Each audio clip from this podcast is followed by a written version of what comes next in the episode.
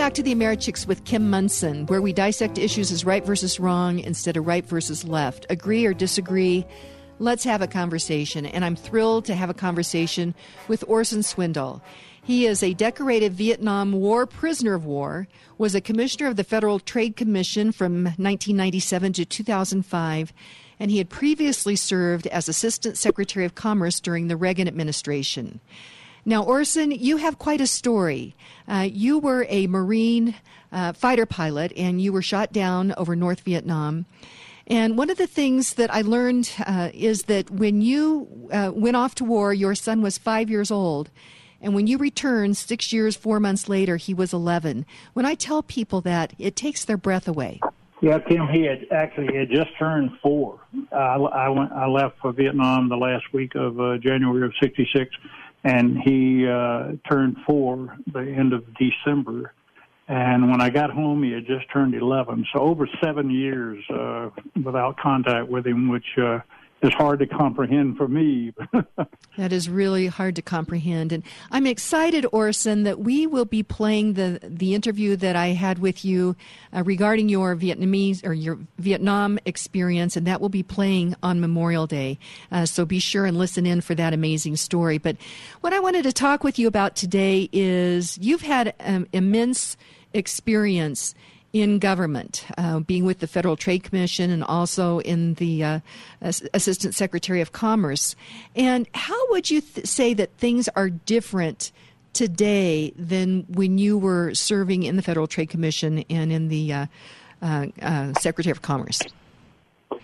Well, I, you know, I think of it a lot. To be perfectly honest, I uh, was not initially a President Trump supporter, and uh, I've come to appreciate what he is trying to accomplish because I started off in government in 1981, I believe it was, and uh, I got to experience some of the worst of government, uh, financial management wise, and policy wise, in, in a lot of respects, and. Uh, I knew that in order to change things, major changes had to be made. It had to be, I'll use the expression that's probably not too, not too wide, but I felt that somebody's got to blow this thing up and start over again. And I don't mean that literally, but mm-hmm. just we've got to disrupt the way business is conducted in Washington. I had the good privilege of working for President Reagan, and he tried diligently. In fact, I would say nobody's really given him much of an effort since Reagan until uh, President Trump came along. And I think if I had to describe it, I would just say the process of a bureaucracy moves very slowly. Uh, it can be corrupted. I think we have major corruption within our government even today, and it's probably worse than it was back in the 1980s. And uh, the sad thing is that neither party is really and I do mean this, really committed to changing things to make it work better. Uh, they literally stay in the middle of the highway. They bounce off the sides when they're debating issues and disagreeing with one another, but they don't disagree all that uh, vigorously. And as a result, we just sort of stay in the middle of the road, keep on doing what we're doing because those people that are in government, in Congress, and those who are inside the beltway of Washington, D.C., I don't think many of them really do want to see anything change because they've got it good. And those of us out here in middle America, we don't have it that good. Well, you know, Orson Swindle, I have said that I really believe that we are in the third founding of America. Uh, you know, we had Washington and the Patriots, Lincoln and the Civil War, and who would have thunk it? But here we are, I think, in the third founding uh, with Donald Trump. When Kamala Harris was announcing her candidacy for president, she asked the question, Who are we? And I actually think that's a really important question that each of us needs to ask ourselves. Are we Americans or are we something different? How would you answer that? Well, I think there's an awful lot of people in this country who are different or would like to see us be different. Uh, one of you know the the Constitution is perhaps one of the most remarkable instruments of government that the world has ever seen. Uh, it sort of uh, has self-correcting attributes to it. It keeps us in line. It keeps us doing the aspirational things of our founding fathers, and they were so right. I, I sometimes, as I read about them, and I do read a lot about them, I think that there was a benevolent hand that reached down and tapped them on the head and said, "You're going to do some good work here," mm-hmm. and and it served us so well for so long. And I, I mean that in a in a sense that it's led us to great things, but it's also given us the means to adjust when we're on the wrong track. It gives us a method by which we can alter things to do the right thing and stay on that right track. And unfortunately, I think uh, I, I think I heard a politician, a political figure in the in the Obama administration make the statement that she hoped that her faith would assist in changing America, and we could use the very Constitution of the United States to change things to be the way I want them to be. And uh, we're in a dangerous time right now because uh, propaganda is so prevalent in everything. Uh, the television networks are not the best way to get your information. I'm convinced of that, but I don't know of any other way because newspapers don't help very much. But we are seeing an enormous employment of propaganda like the likes of which I've never seen before. And I've read a lot about propaganda, and certainly as a prisoner of war and a communist prison, I, I got to hear a lot of propaganda. Mm-hmm. But I've read about the Germans and how they manipulated the population, and, and certainly how the Russian communists manipulated the people of Russia.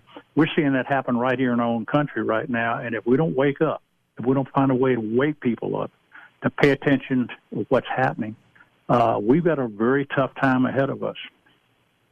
Well, and Orson, I think here in Colorado, I mean, we certainly have seen legislation this last uh, legislative session that the veil is off on this freedom versus force question. And studies show that, that Americans really prefer freedom. If you really ask them, they prefer freedom. But this whole force thing, socialism, is kind of being wrapped up with a big red bow, and then it's being pushed forward, as you mentioned, in a, in a propaganda way through uh, our, I think, our educational institutions, through the media, through politics. And so we are in a really interesting time here. Well, you know, the, the midnight legislation of our state legislature in Colorado is rather uh, it's appalling to see what they have done and what they've tried to do. Uh, they're trying to get away with things that would alter the fabric of Colorado enormously and perhaps to a point where we couldn't return from it. And if people don't wake up and pay attention to that, I, I agree with you. I don't think the people of this country uh, would reject freedom for socialism or something of this nature or broader government control.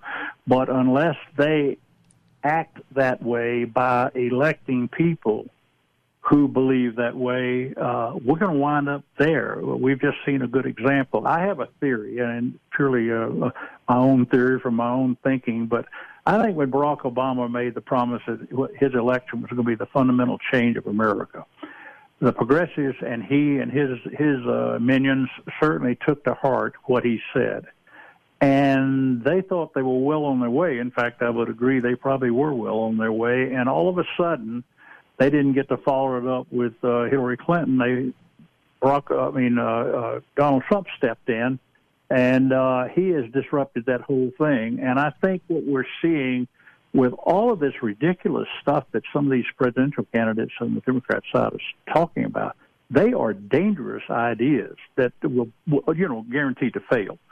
And I think what we're seeing on that front, as well as here in Colorado and around the country, by progressive uh, ruling class, if you will, political leadership, we're seeing them. I think they recognize that Trump is the one that's going to fundamentally change, fundamentally change America. He's taking us back to those principles that made this country well. And I think the progressives feel that they've got to pour the coals on to try to pass as much of their agenda as they possibly can, no matter what it takes to do it. If it takes passing legislation in the dark of night and running it by the people of Colorado without them even knowing it, uh, that's what they'll do. And I think that's where we are right now. Well, and certainly as we look across the spectrum of all of these different issues, and I couldn't read all of them, but uh, there's a, a, whole bunch of them. I had 22 that I picked out that I think are pretty egregious. But the question out there as we talk with people is really freedom versus force. Those are the words that seem to resonate. And, you know, I think about this all the time, Orson freedom versus force. But I think those are the words that we need to be using with our, our neighbors and our colleagues. And an example of that just recently up in Erie, there is a community center. Now, you know, you can question whether or not you think that a, a, a municipality should be using tax dollars for a community center but they did. So, in a community center, then I think that should be available to all and that they should be able to speak freely. They certainly have to act respectfully when they use the facility. But it shouldn't be up to the, t- uh, the town council or the town administrator to determine who can and cannot use that facility based on uh, an ideology, a message, or what they're going to do there. And so I, I posted something on Facebook and heard back from from a, a, a friend who's not politically active, and she said, "Could this be true?" have you fact checked it? And I said, I have fact checked it. I talked to the people mm-hmm. who were affected by this. This is dangerous. Well, it's dangerous, all right. And and you know, I, it, the, the, one of the ways I think that progressive agendas get passed is playing on the tendency of too many of the people in this country to react to decision making in the political process by using emotion rather than logic. If it feels good, that's good. If it doesn't feel good, that's bad. And when we start insisting that people be responsible for the actions, that's bad because that's logical. It's emotional to say we want people to all feel good. And that just replays itself constantly in our environment today. And uh, our political people and the pollsters, and I've been around, you know, politics and pollsters and all these people, and I must say, I've come to have a strong dislike of political consultants, but they're not crazy. They're smart people. They have learned, and especially today with our technology, that you can develop ways to impress people and you might be totally feeding them a lie, but you can convince them that you're right.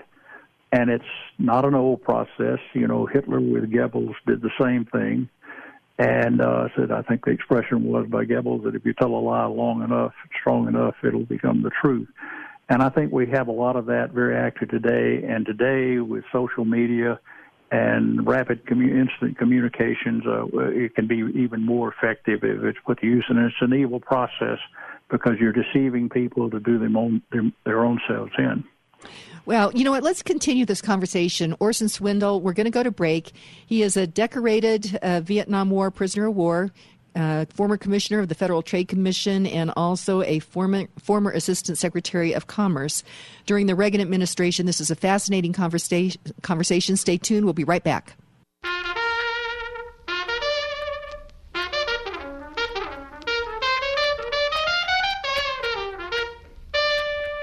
Welcome back to the Americhicks with Kim Monson, where we dissect issues as right versus wrong instead of right versus left, agree or disagree. Let's have a conversation. I'm thrilled to be having this conversation with Orson Swindle, a former Vietnam War prisoner of war, a former commissioner of the Federal Trade Commission, and also a former assistant secretary of commerce during the Reagan administration.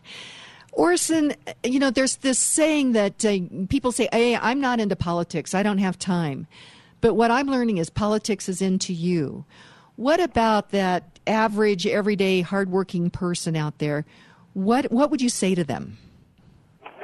Well, just like they have to take an interest in what their kids are being taught in school, they have to insist their kids study to get them smarter and more well informed. If they can be uh, drinking from the cup of reality and truth, uh, and just as those two requirements on parents and I should say teachers because they play an enormously big role here.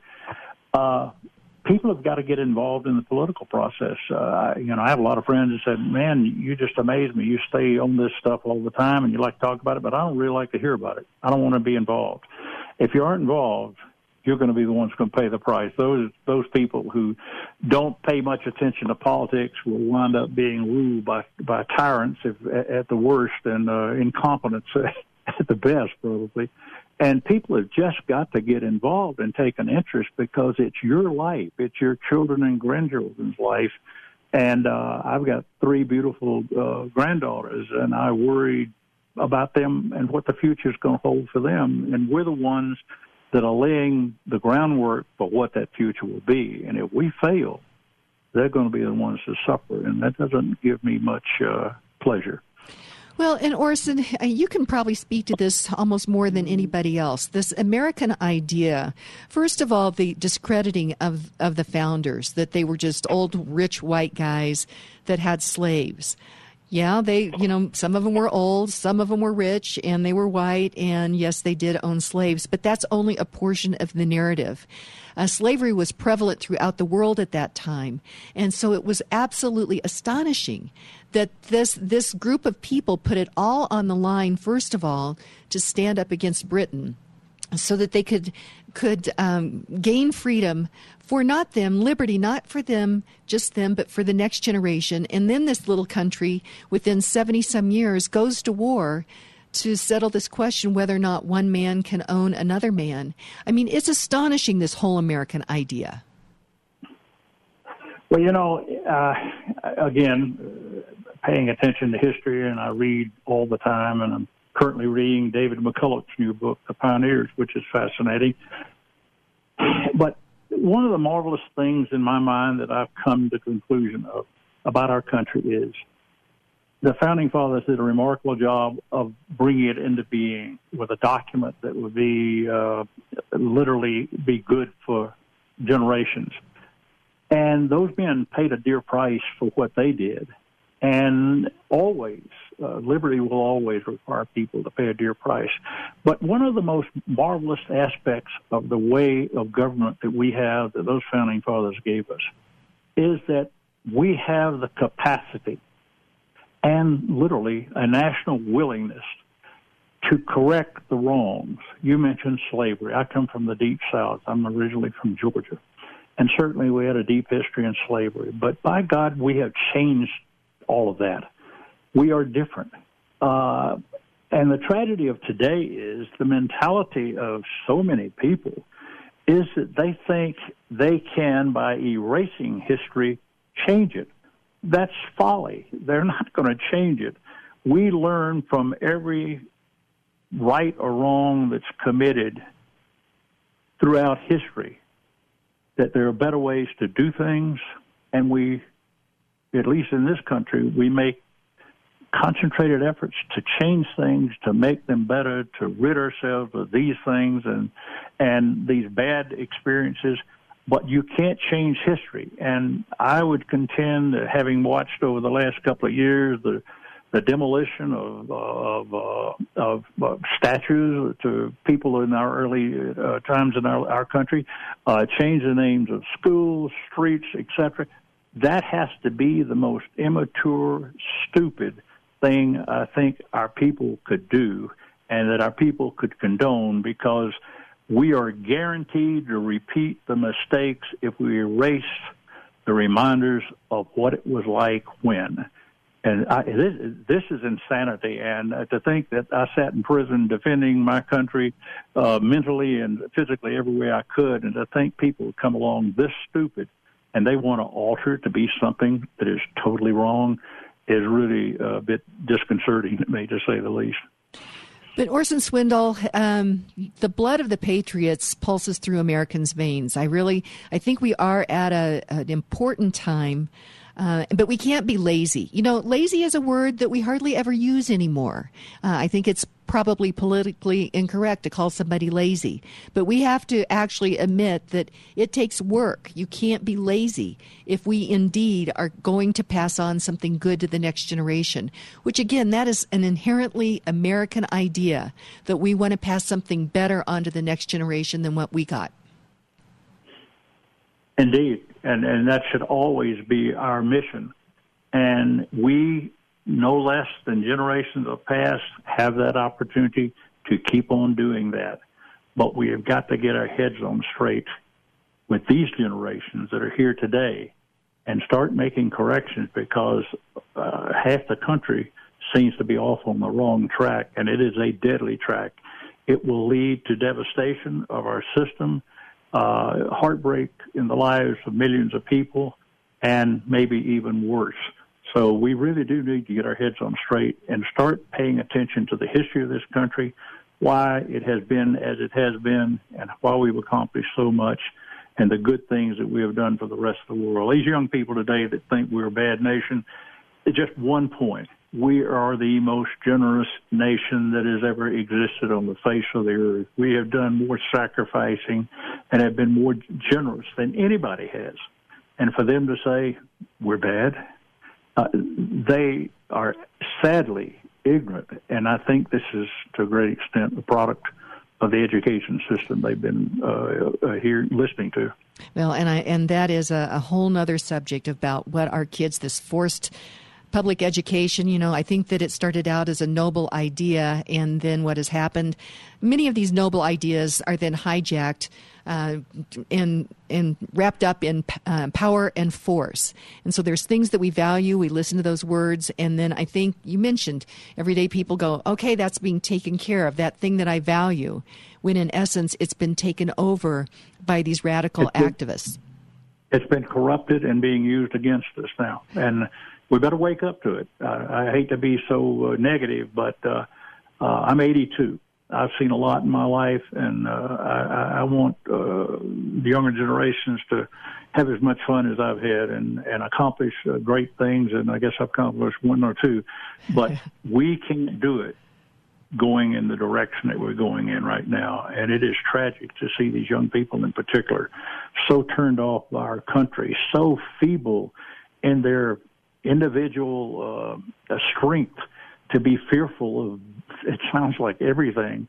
And yet i know from personal experience and contacts we have kids young people in college today who are brilliant. They are i'm so impressed by them and they're going to do good things but not if we cut the underpinnings away from them they won't be able to do good things because they'll be overcome by the masses that don't want to work don't want to contribute just want to complain and have it their way. And as some of the Democrats are inclined to say, we'll give it to you free. Well, and there's nothing for free. And this Democrat Party is not the Democrat Party of JFK. This is uh, something totally different. I tell a good friend of mine who's from New England, and and she's a wonderful person. I said, and she and she disagrees with me on virtually everything politics, and I said, I want you to realize this Democrat Party you're so uh, so uh, loyal to is not your mother's Democrat Party by any stretch of the imagination. John Kennedy wouldn't hold a place at the table in this crowd. No, he wouldn't. So, Orson Swindle, we're just about out of time. But since you served during the Reagan administration, do you have a a, a story? I mean, that was a time when we were headed in a, a wrong way, and Reagan came back. Do you have a, a story that you'd like to share about President Reagan? The airline air controllers union, and they were threatening to disrupt air traffic uh, because they were going to go on strike. And Reagan, very uncharacteristic of many politicians I've ever heard of, I think uh, Harry Truman did something similar to this. Reagan fired them and he replaced them. And of course, all the inside the Beltway crowd said he could never uh, replace these people. Well, he did, and we changed things we need leaders that will take decisive action and it's and I would say let's restrict it to the most obvious of decisive actions that need to be done. And unfortunately, we have very few leaders that will do that. Everybody in Washington D.C. almost without exception is scared to death of President Trump because he does have the courage to do what's right and he will flat shut it down if it needs to be shut down and that's why I'm supportive of him. Well, and I'm surprised and and very excited with what he is doing as well. We are seeing real leadership today, and uh, I think it gives us great hope for America. So, Orson Swindle, thank you so much for joining the Americhicks today.